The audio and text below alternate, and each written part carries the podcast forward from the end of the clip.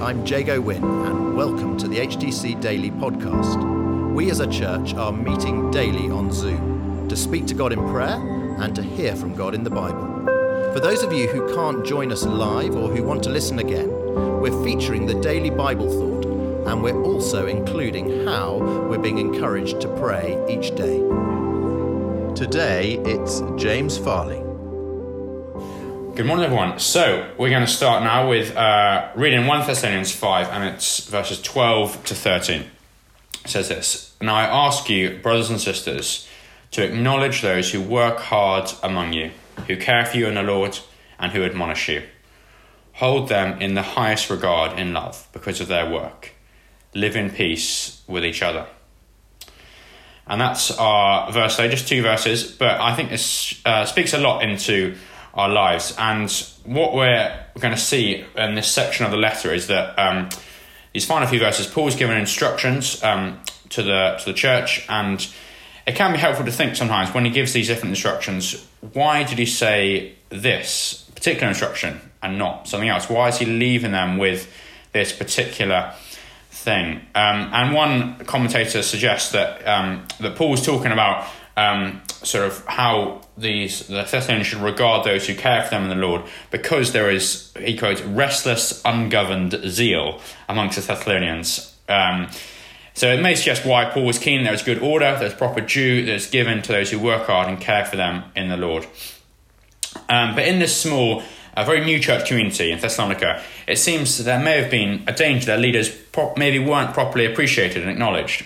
And I wonder, is that ever the case with us? Do you think we're ever in danger of not appreciating what our leaders do for us? Let's see what Paul says. He instructs the Thessalonians to acknowledge those who work hard among you, who care for you in the Lord, and who admonish you. Hold them in the highest regard because of their work.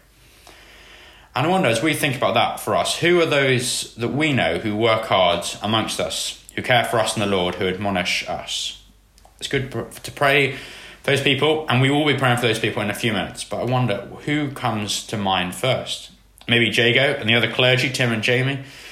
Could be Rima, who works hard to organise uh, this call on daily and those hosting and speaking. Could be one of the other ordinands or another member of the staff team. Maybe it's your connect group leaders. Maybe it's just someone you pray with on a regular basis. Whoever it is, and it may well be, as it is for me, quite a few different people, we are told here to firstly acknowledge those people and secondly, to hold them in the highest regard because of their work. And the, the Greek uh, for the highest regard bit could also be uh, translated, we have regard them exceedingly abundantly. It's apparently a very enthusiastic word in the Greek.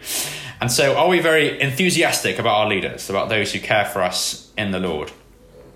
Now, I'd say on the whole, I do appreciate what our leaders uh, do, but I think all too often I take um, what people do for granted. I don't always properly recognise all the work people have put in with regard to my spiritual welfare, welfare, whether that's someone who's prepared a talk on a Sunday or leading a Bible study and connect group or whatever it is. I wonder, do you ever find that? I think our challenge is we don't always recognise how much we actually need others to care for us in the Lord. I think sometimes we're tempted to think we can do it on our own. But I think that stems from the fact that we often forget how much we need the saving work of Christ, how reliant we are on Him for everything. Jesus said, Apart from me, you can do nothing. And as we read in Romans, it was while we were still sinners, while we were still ungrateful to God, that Christ died for us. It was precisely when we didn't appreciate it that Christ cared for us, that He loved us, that He adopted us as His own. And so, even when we don't acknowledge who Christ is, let alone hold him in the highest regard and love, yet he still died for us, and he lives now to intercede for us. He cares for us, and he disciplines us out of love. So, when we put our faith and our trust in Christ, it's then we realize our depth of dependency on him and how much we need Christ, and how, also how much we need those who care for us in the Lord.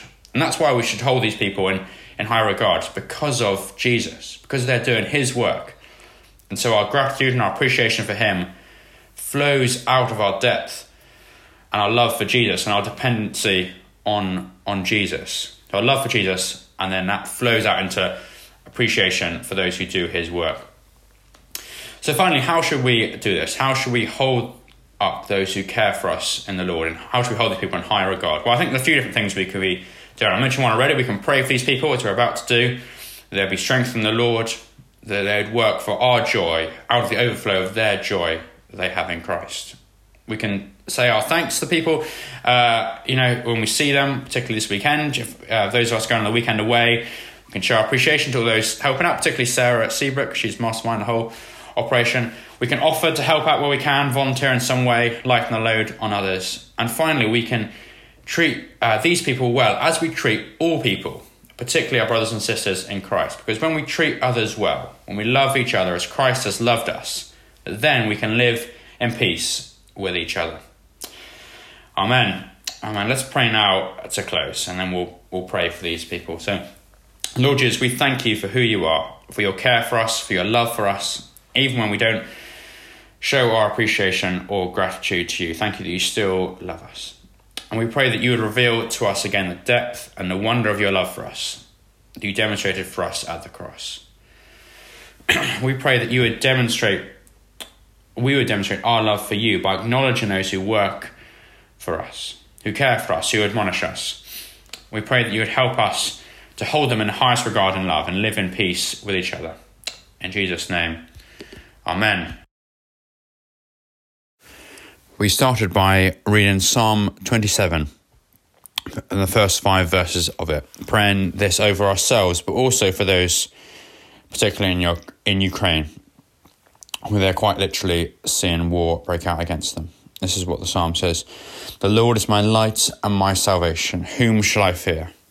The Lord is a stronghold of my life. Of whom shall I be afraid? When the wicked advance against me to devour me, it's my enemies and my foes who will stumble and fall. Though an army besiege me, my heart will not fear. Though war break out against me, even then I will be confident. One thing I ask from the Lord, this only do I seek, that I may dwell in the house of the Lord all the days of my life, to gaze on the beauty of the Lord and to seek him in his temple. From the day of trouble, he will keep me safe in his dwelling. He will hide me in the shelter of his sacred tent and set me high upon a rock. And we prayed for ourselves and for those in Ukraine that we would remain confident in the Lord and seek Him above all else. After looking at 1 Thessalonians, we then prayed for those that we know, particularly in our church, who work hard among, amongst us, who care for us in the Lord, and who admonish us. We prayed that there be strength in the Lord and work for our joy out of the overflow of the joy they have in Christ.